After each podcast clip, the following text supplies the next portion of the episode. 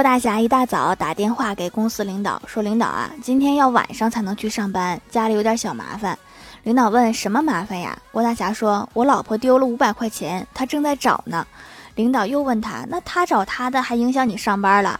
郭大侠赶紧解释说：“不是，他那个钱，那钱在我脚下踩着呢。这要是被发现，会挨揍的。”